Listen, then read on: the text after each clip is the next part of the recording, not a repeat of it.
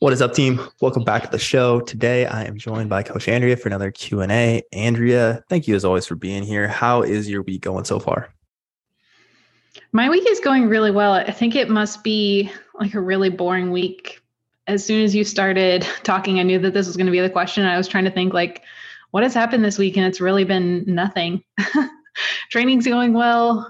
Nutrition side of things is going well, but nothing has changed at all. So just a regular boring week. How about you? Fair enough. Yeah.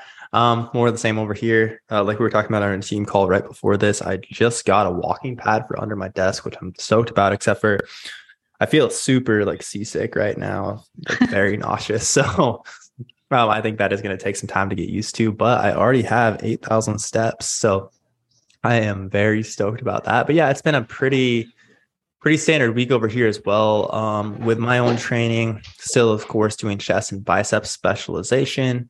Um, and we're at a point now where I think we're gonna starting to really like feel some fatigue. I noticed like this last week. I'm still progressing very well within my training, but just like feel I was dragging a lot more going into my sessions. Um, elbows are feeling a little bit more achy as well. So within that, I think we're gonna push my training for one more week and then probably deload. And Brandon also like this final week um, because we've been at. I follow like uh, start at three RIR, descend to two RIR, one to two RIR, et cetera, across weeks, and then once we get to zero RIR, um, like at all movements are at zero RIR or zero reps in reserve. And then like we kind of just stay there until I think till we think we need a deload. So I'll be about to start my like third week of zero RIR as well, which really again, like with the chest and the biceps isn't as brutal as you would think, but um definitely starting to feel like I need a deload there as well. But yeah, past that, So you're like uh, seven, eight weeks in total. So yeah, I think that I'm about to wrap up week seven and I will be at week eight. It looks like we'll do week eight and then probably deload. Okay. Um on average, how long would you say your clients' mesocycles typically are? Most people are training four days per week. They will deload probably every 10 to 12 weeks. Yeah. People who train three days per week, I really rarely ever deload. Like something will just in- inevitably come up where like they're taking a trip or something and they'll have a little lighter volume. But really, with three days per week, it, it hardly ever comes up where they actually need it. Um, four days per week, it eventually will um, and and sometimes that's from like you said some fatigue some little aches or something. And then sometimes it's just like yeah we're just kind of done progressing on this. And so we're going to shift. And i use a lot more intro weeks than i do actual deload weeks. So it's the same concept. You're reducing fatigue and reducing volume but it's starting new movements instead of deloading with the previous movements yeah, absolutely. Uh, and I, I do pretty similar. If a client's really, if it's like we hit a hard wall, and more than anything, I like judge it on their mental state, right? If it's like a uh, client still seems to be like fine mentally, they're still in a good mood, they're still excited to train, but they're just dragging a bit in their training. Or really, it seems like we're progression has stalled out. That's typically when I'll go, okay, we're going to do an intro week. But if it's like, I can just tell like their mood is in a very bad place. They've been pushing extremely hard motivation is through the floor. Then oftentimes I like to take a full like deload where we'll, hey, we're gonna cut volume in half. We're gonna drop everything to like half the reps that you did on your first set last week and about 90% of the load. But yeah, I take a pretty similar approach there. And I see the same thing like most mesocycles, I think, can run like before we need to deload um, or like t- take on an intro week for, somebody training four days a week. Typically, it'll be like anything between eight and 12 weeks. I used to only do like four weeks and then I'd always deload every fifth week, which I've now realized, and that was years ago. But like since then, it's like, man, we were wasting so much time deloading when we just did, really didn't need to be deloading yet. And it's just funny how much all that changes. Yeah, I did the same thing for my own training. Every fourth week was deload. So three weeks training, one week deload. Now I have deloaded in like nine months, but I'm also not working zero RIR on anything. You don't need a deload from that three, four RIR. Cool. No. All right. Let's get into some questions. Uh, first one I have for you is how do you determine how long to cut for? Can you wreck your metabolism if you cut for too long? So I'll I'll answer the second part first. Can you wreck your metabolism from dieting too long? I think that being very picky with the wording, you can't wreck your metabolism, but your metabolism is going to adapt like it's supposed to. So it's not that anything's broken, that's just how your body is meant to work. So um, eventually, like with calories um, set at a deficit, um, at some point, your body just uh, makes adaptations to where that is no longer as big of a deficit or a deficit anymore. So like you you'll experience like your movement is lower. So you're just moving around less, pacing less. You don't go to mill anymore. Like you're just sitting more often or leaning instead of standing. And all of those things decrease the amount of calories that you're burning in a day. And then you'll also, over time, you experience things like um, like if you're if you've been dieting hard for a while your your stress is because of that and that can have an impact on things like your t3 and so now instead of the usable form of thyroid hormone now you are uh, making reverse t3 so it's unusable your that further slows your metabolism down. So you have a lot of adaptations that your body goes through to slow your metabolism. And so you will end up either not losing nearly as much weight or not just like completely stall. But it doesn't mean your meta- metabolism is wrecked. It's just adapting like it's supposed to. All right. So as you were saying, uh, converse to reverse T3 um, due to stress being high, metabolism can slow down. So from there, anything else we need to consider with like, can you quote unquote wreck your metabolism? Um, just just that that is what your body is designed to do. It's just adapting as you reduce calories. Um, and then, can you repeat the first part of the question again? Um, how do you determine how long to cut for?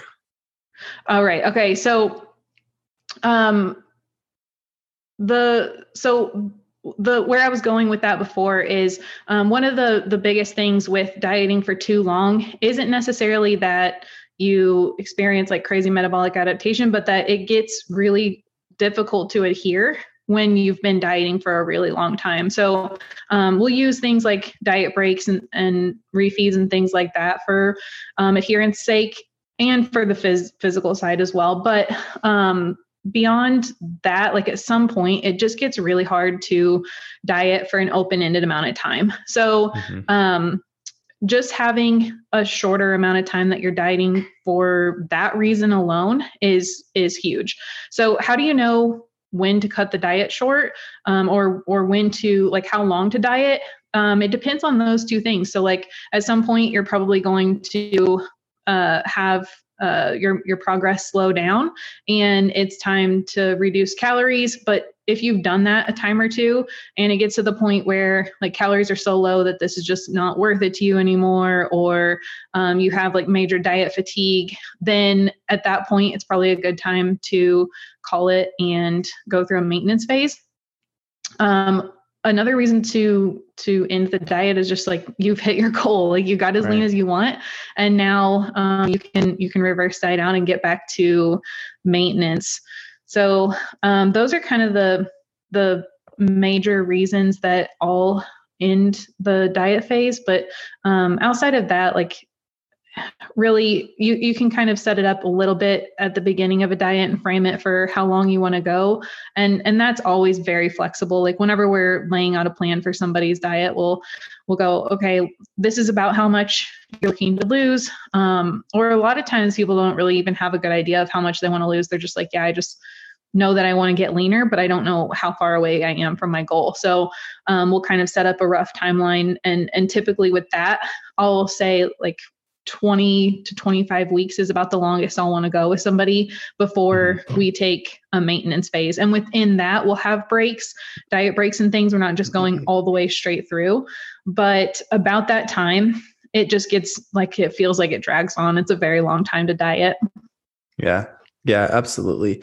This is an interesting one because a lot of people have put out there like, these specific paradigms with like, hey, we should only diet for 12 weeks and then we need to take like the same amount of time, if not more time, away from the diet. And it's, I think that I understand the intention behind it, but people misinterpret it. Like I posted a lot of like client transformations and people are, I've had people comment like, what? They dieted for longer than 12 weeks? That's terrible for you. it's like, this is very, very context dependent.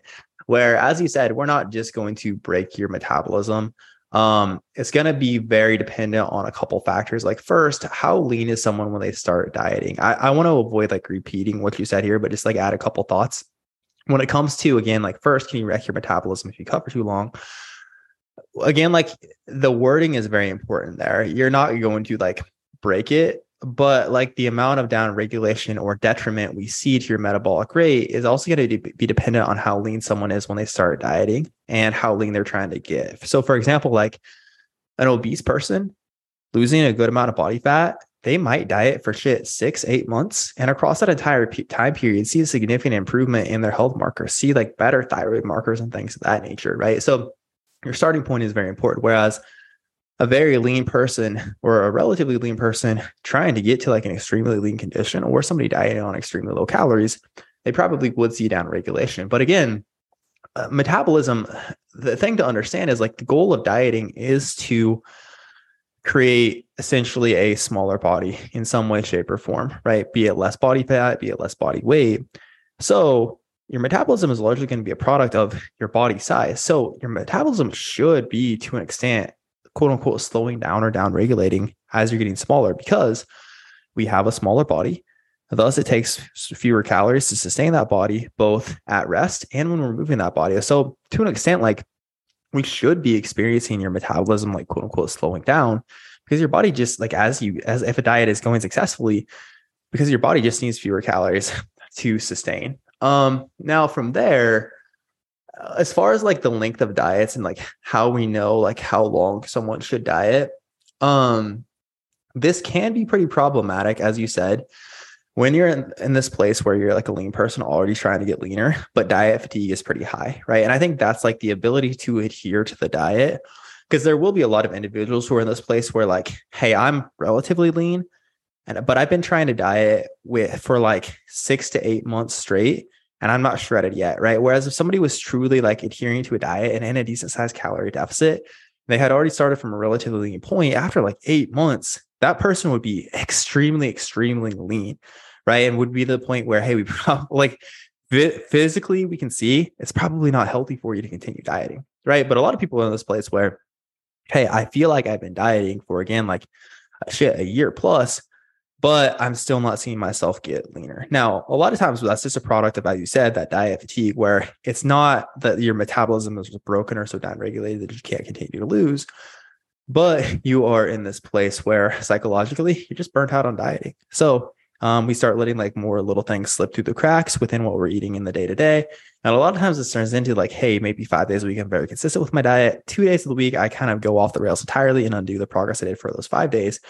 But then we are in this place where because through the majority of the week, your body is still in a like a calorie deprived state, we are still going to experience some down regulation of things like your metabolic rate, um, production of sex hormones and that that nature because again we're consistently under eating throughout the week but we're still not losing fat. So we can again like see some down regulation there. Um and then also on a similar note uh, again, like we're not going to be able to break your metabolism, but if you are consistently eating a very low calorie intake for a long period of time, it will also be harder to hit your micronutrient needs, right? So, um, if you're only eating like 1200 calories, for example, or 1400 calories, it could be hard to get in all the micronutrients your body needs to best support your health. So again, be be that getting in adequate amounts of things like selenium, zinc, and things of that nature to really support your thyroid, your your thyroid. So then within that, again, that can lead to some down regulations. Um, and then similarly, if we're constantly in a state of low energy availability, or if we're in this place of you are extremely lean, and this will depend on the person, but it's also we're also going to typically see a down regulation in sex hormone production, and sometimes you can see like amenorrhea or a missing menstrual cycle,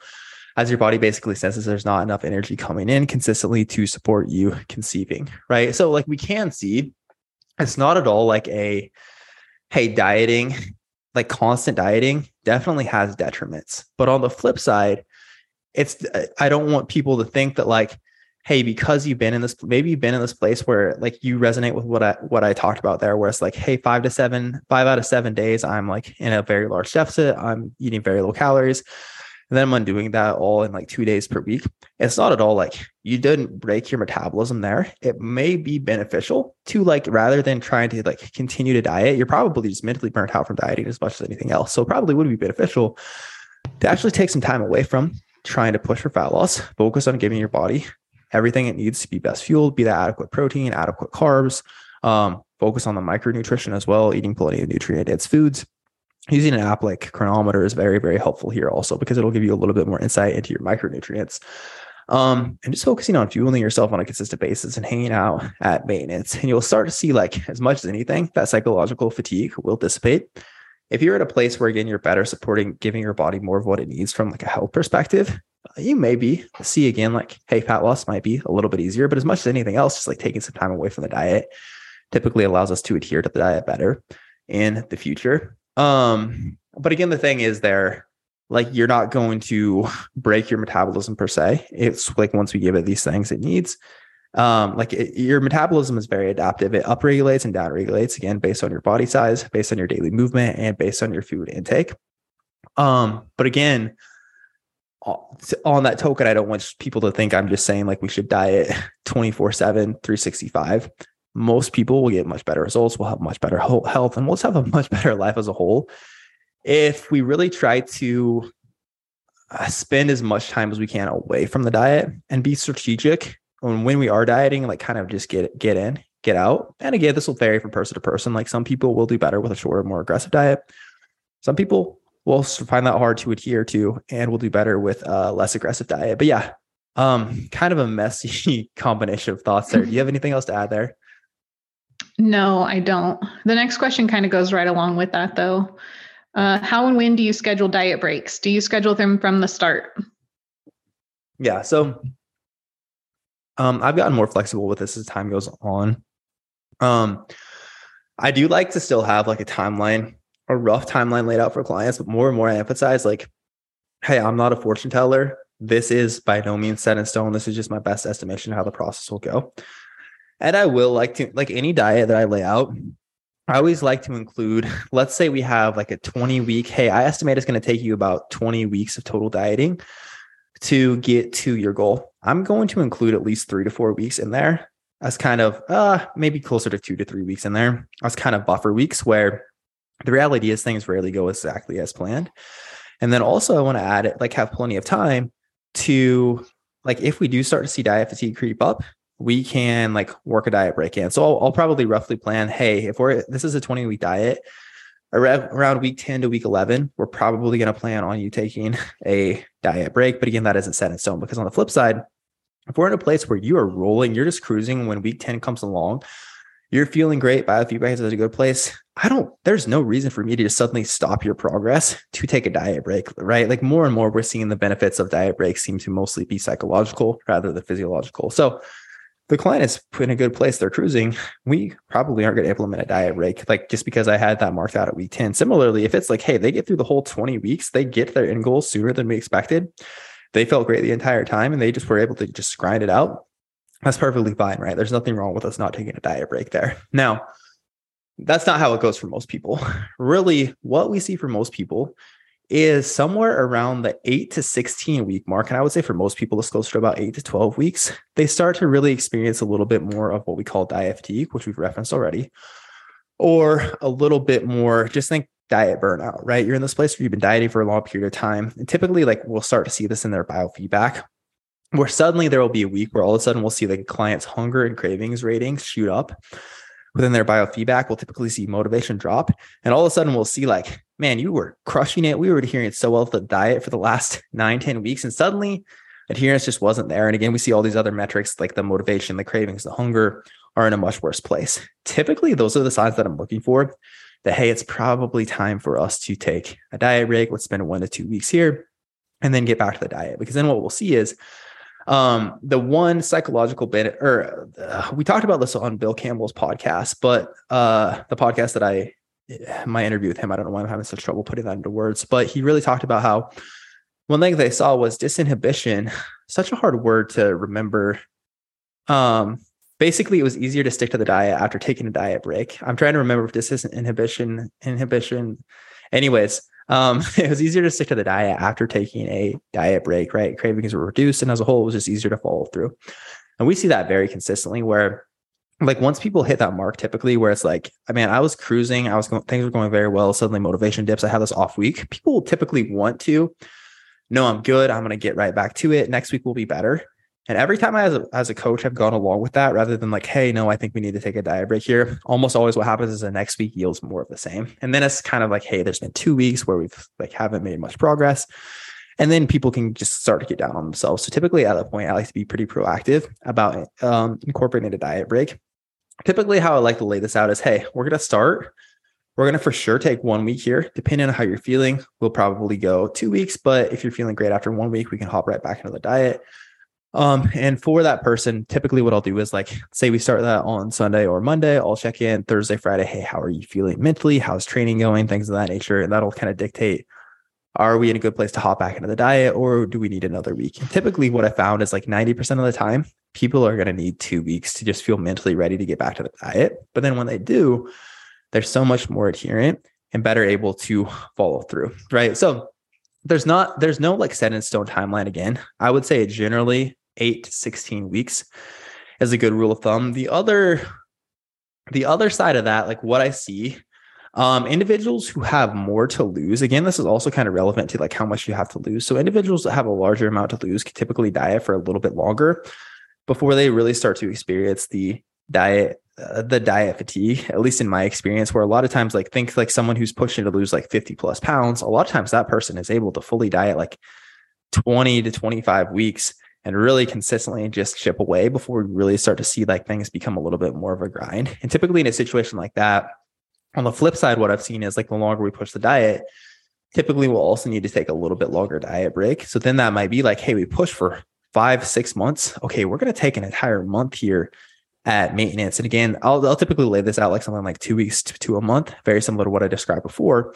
But let's again like kind of assess how you're feeling every week. And we're not going to push you back into this until you're fully ready to. And during this time, we're just going to focus on uh, really like maximizing your training performance, improving nutrient timing, making sure that we're just focusing on how strong you're feeling in the gym rather than like all this positive biofeedback we're experiencing rather than just seeing the scale go down. Um, but yeah, very long-winded answer. That's kind of how that's kind of how I base it. But again, like we don't have to take diet breaks. That said, I would say for 95% of my clients who diet, there is definitely a lot of utility for them. It's the rare person, unless it's like you just need something like a quick mini cut it's a rare person that's going to be able to just chug straight through the entire diet without taking some type of diet break. What are your thoughts on all that? I fully agree. I've definitely gotten away from scheduling them ahead of time, uh, other than like very specific cases where it's like we're doing more of like a modified uh, matador style where we'll do two or three weeks on, one or two weeks off. Um, so uh, outside of those like rare cases, I do it exactly like you. Like we'll map out the fat loss phase, and then um, I'll say we'll, we'll probably take a diet break in here somewhere around this week, and we'll just play it by ear because a lot of times it's like okay, a trip ends up coming up, or um, somewhere within that month where I'm estimating we'll probably take a diet break. I'll say, hey, we'll probably need a diet break here in the next two or three weeks, is there anything coming up that would make sense to pair this with? If not, we'll just kind of play it by ear, but definitely take one within the next two or three weeks. Um, if so, it makes sense to give you a lot of times, it makes sense to give you more calories when that would be most helpful when it's going to be mm-hmm. somewhat unrealistic to stick to the diet anyway. So that's kind of how I'll do it too. Yeah, exactly. As I said, I like to just like add somewhere between two to four weeks to the diet timeline versus like what it w- I think it would take if we were in fat loss the entire time. And then again, like as trips come up, as like unexpected events come up, then we're going to typically pair diet breaks and things like that around those times where no matter what, like it's probably going to be much harder for us to push for fat loss. So if we can give the client a little bit more flexibility, they can just do enough to maintain during that time, then it's going to kind of be a win-win. All right, next up, thoughts on counting net carbs. I don't like it. um, usually, what will yeah, what will happen typically with that is um, you're you're starting to seek out those fiber added foods like protein bars, those fiber wraps, and things like mm. that, and then digestion is just a mess. Um, mm. But then also alongside that, the, the reason that people will count net carbs is because um, the thought is that fiber doesn't absorb the same way other carbs do. And so you don't get the calories from that. But um, I, I, believe the actual figure is uh, somewhere between two and four um, calories per gram instead of the regular four calories per gram for every carb. Is that right, or is it zero to two? I think it's zero to two. It's dependent on oh, okay. what type of fiber it is. Yeah, but but you're you're still getting calories from those, and and so it just it adds complexity, and it also like isn't working the same way as most people think it is. I, I like that it encourages fiber, high fiber foods, um, but even that can be taken too far to where you're just getting a lot of digestive distress that that isn't necessary. Uh, what I prefer instead of counting net carbs is just count everything towards your carbohydrates. Um, your carb total for your um, target is going to end up being higher because you're accounting also for the fiber.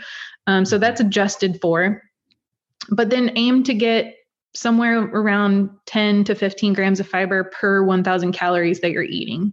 And then within that, aim to get most of that through fruits, veggies, grains like oatmeal and things like that, so that you're getting a mix of soluble and insoluble fiber, which is going to be best for digestion. And then you're also less likely to go overboard with it if those are the kind of things that you're eating.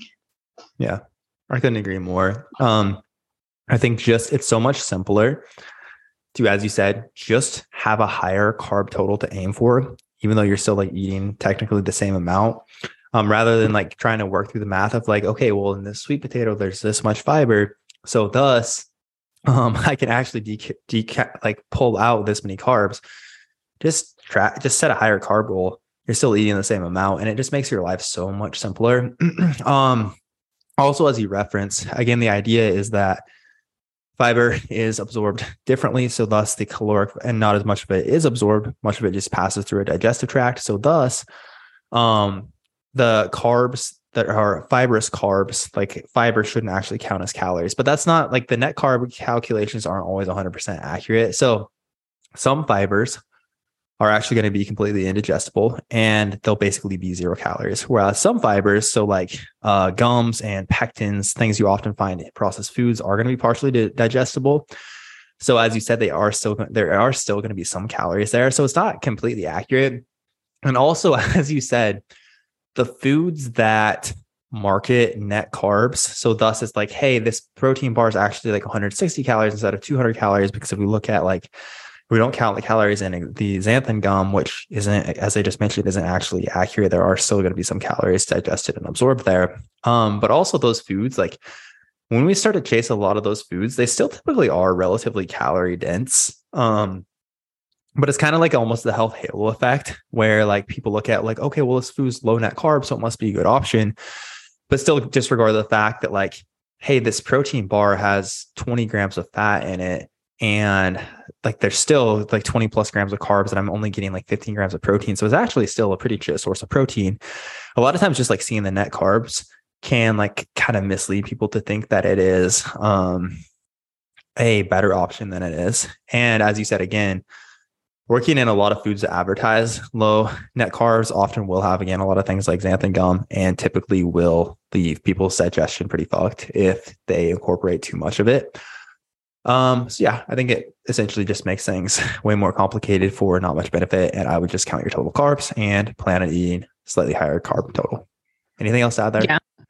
I i just actually hate that a lot of companies will use the total net carbs on a package because it's just it's so confusing. You look at the calories first before you look at the mm-hmm. macros and it's like oh this is like how is this so low calorie? But then it's like because they just added a whole bunch of fiber to bring down the total net carbs it's just annoying. And i feel like it uh, it really confuses people because if you put one of those yeah when you put one of those into your uh, food tracking app then the total calories end up off from where right. they should be is just confusing. I don't like it. cool. Uh, next question. Would you ever consider a group training program? And what would that look like just for the fun of fantasizing about this? Um, as of now, no. Um, I'm not saying Next it's, question. I'm not saying it's something we won't do in the future, but our focus is very much on one-on-one coaching and making sure we can provide the best possible one-on-one coaching service in the space. And I feel like until we have mastered that uh, and I until there's like truly nothing else we can do more of or do better or there's nowhere else we can possibly improve I think it's very much like it's so easy to get focused on all these different things, all these different avenues, and kind of become a jack of all trades, master of none. I'm so proud of our team, and I think we provide an incredible experience in all of our for all of our clients. But I know we all want to keep getting better as coaches, and we want to keep growing. I don't think any of us feel like we've arrived yet, so I wouldn't want to put our focus on anything else outside of that as of now. Um, it's not something that I'm opposed to in the future, but it's definitely not anything that's in the pipeline right now. You have anything else to add there? Mm, yeah, not really. I, I think that um, it it also kind of blurs the lines. Like I think that we might have people who currently sign up for nutrition and training and make really great progress and really need that tailored training program to them where they might just see, oh, this is a cheaper way of going. And so let's do that instead. And it's not as good of a service and it's not as good of a product because it's not specifically for them. So, yeah. yeah. It's an interesting thing because I think a lot of people, well, people think that nutrition needs to be very individualized. I think a lot of people underestimate how much of a difference your training truly being individualized is like how much of a difference that makes. And that's such a big part of like why all of our clients do so well is the depth that we actually go into within training. And I don't, I don't really know anyone else in the industry that like goes to the depth we go to within training, where it's very much like we're looking, we're actually looking at um, actually, uh, who was I talking? Oh, yeah, it was Jack Hallows. We were talking about kind of doing the same thing within uh, training as well. And um, I, of course, think Brandon does a great job with this as well, my coach personally. But like, not very many people, even like if you're working with a coach one on one, it's generally just like a hey, here's your four week program, here's your eight week program, right? And like give me some general feedback on this. But like genuinely, we're in there looking at how are you progressing within your logbook each week, right? How are each of these movements progressing? Do we need to challenge you to push a little bit more here? What's the stimulus we're getting from this movement like, right? Uh, depending on the client and like making sure it's not overwhelming are you getting a good pump from each of these movements? Are you getting a good disruption or like what we'd expect relative to each of those metrics? What's your technique like within each of this? Does it look like, hey, the last two weeks, you've been pretty stagnant here and I think you might be sandbagging it. So I'm going to challenge you this week. We're going to do like a set to zero to one RIR. And I want you to record a video of that and drop me that, right? Or again, based on all this, have we really nailed down the execution and the effort of this movement? But we're still really just not getting the stimulus we want. And again, based on the way you're built, this might we might just get a better result by plugging in a different movement here, right? Whereas those things are left off the table when it comes to group programming. Um, I just don't think we could do it as well. So as of now, I don't think it's any and, and again, I think people underestimate like that's such a big part of why our clients do so well. So as of now, yeah, it's nothing that I have plans to do in the near future. Cool. Next up, I have for you how to mim- minimize muscle loss post surgery and not gain too much fat. Mm, do you know what type of surgery? I don't. I should ask that. Okay. Um, so I, I think it's it's dependent a lot on the surgery. If you're having so I, I have had a hernia repair surgery before, and that just makes it hard to move at all because your core is involved in everything. Um, with something like that, you really just have to find like what are the most stable movements and do what you can. Um, even, I mean, even in like a very stable machine, like a leg extension or something like that, it's just a situation where you can't do a whole lot. Um, with, let's say, like a knee what did you say something? No, I was just agreeing. Oh, uh, w- with like a knee, you could easily continue all your upper body training. You could do the leg that wasn't um, th- that didn't have surgery on it, and there's going to be some carryover there um, to allow you to keep some muscle. Um, but but really like with whatever tra- with whatever surgery it was there's there are probably ways that you can work around it and still get in some volume for some part of your body one of the biggest things with making making sure you're maintaining muscle is eating enough and eating enough protein. So this isn't a time that I would be in a calorie deficit. You definitely want maintenance calories in order to like be able to fully heal. Uh, maintenance calories may, might not be quite as high as they were before if you're lot, a lot less mobile, but um, finding where your maintenance calories are is going to be really helpful. And then just making sure that you're you're eating enough so that you're able to heal faster, and so that you're in calorie balance and not in more of a catabolic state than you need to be. Then eating enough protein is also going to be really helpful for repair and recovery, but it's also going to make sure that you're getting the amino acids that your body needs in order to not lose any more muscle than you need to. Um, for most surgeries, I would say that the recovery time is probably not going to be so long that you're just going to be like losing all kinds of muscle that's not going to come right back once you start training right. again. Typically, you're you've got muscle memory once you start training again and get a little bit of a pump and you have some carbs in your system and all of that. Um, that muscle memory is real and that will come right back within the first probably couple months you'll feel just like you did before um, as far as muscle mass i don't know depending on the surgery you might not to feel totally how you did before. Like I know like ACL uh, repairs and stuff like that, that tends to take a little bit for um, like your your quad to feel fully feel like you can contract it just as well and things like that. But but your muscle mass tends to come back on pretty quickly if you do all of those things. Yeah. Yeah, I think that it's a scary thing to be in this position, especially like if you have just within the last couple years kind of started your fitness journey, and you haven't gone through something like this before. I know like when I hurt my shoulder, it was same feeling where it's like shit, all my hard work is gone. Like, and I'm gonna it took me seven years to get here. It's gonna take me another seven years to get back to where I was. And that's really not the, the case, right? Like as you said, muscle memory is a very real thing. Your muscle will come back. Like if you do once you get back to being able to train normally, muscle will come back within the matter of a couple months. It's just going to be so don't don't stress that side of it too much.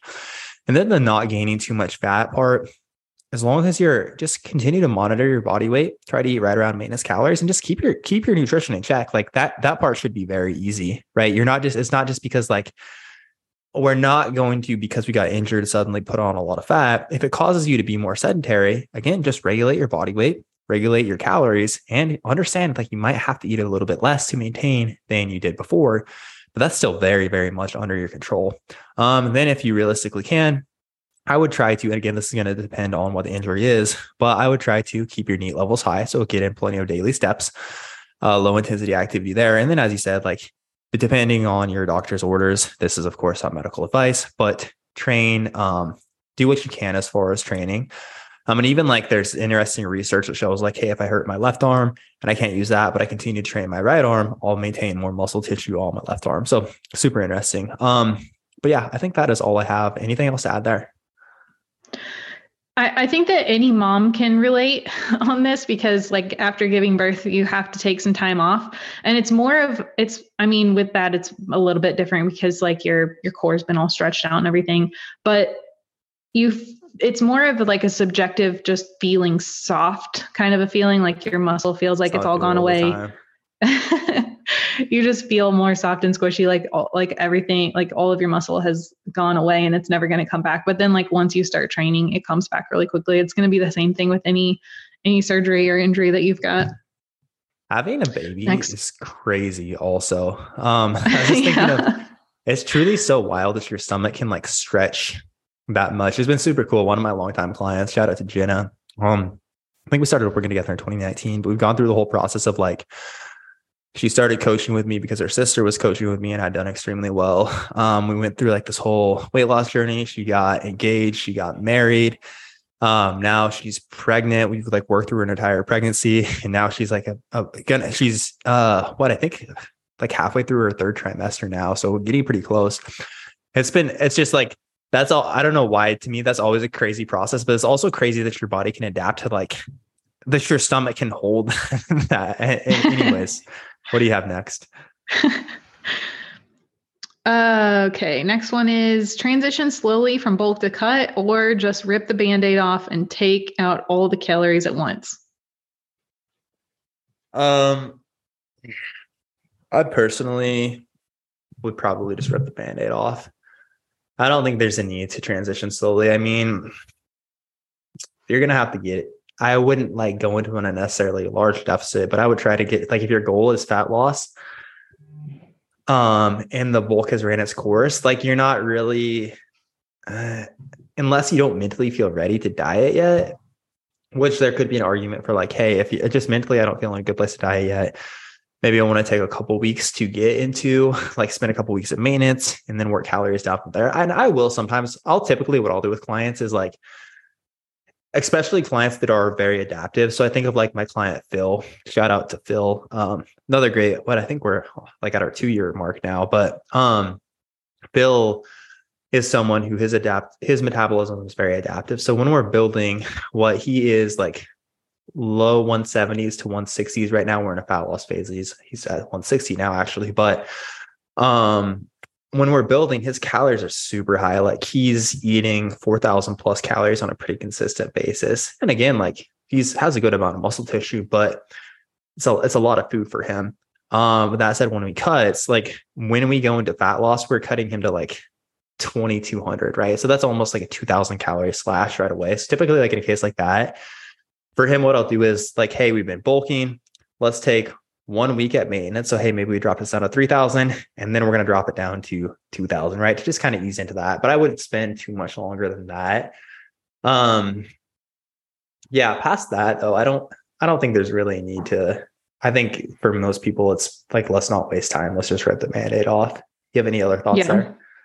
That's exactly what I was thinking. If somebody has very high calories, and this is mostly going to be men who have very adaptive metabolisms, mm-hmm. um, that's the kind of situation where I would take a week or so at maintenance. But otherwise, like m- most women, even if they're adaptive, like their their calories aren't going to their spread between building and cutting isn't going to be so crazy right. that just rip the band-aid off. Right. If it's that'll more typically be something like, hey, maybe we're cutting calories like 600. Whereas, and I think that's still a lot more digestible than I, I think a trans, it can be pretty harsh to like try to transition in a week from like cutting 2000 calories per day out of your diet. So I guess it's kind of context dependent. Do you, do you have any? I could questions? see the, I could, I have one more. Yeah. I, I could see the utility and maybe like drop to drop to maintenance, let that uh, water weight and bloat come down and see where the true baseline is. But either way, two or three weeks down the road, you're going to be in the exact same place. Yeah. You're going to drop that water weight and bloat anyway. But I mean, maybe just like for data's sake, you could do that. But yeah, we typically would yeah. just. For just, most people, I would, I'm of the mindset if I would rather, and again, this will depend on the person, right? And like what they can adhere to. So if it's someone I, I identify with, like, hey, they don't do well with us being aggressive.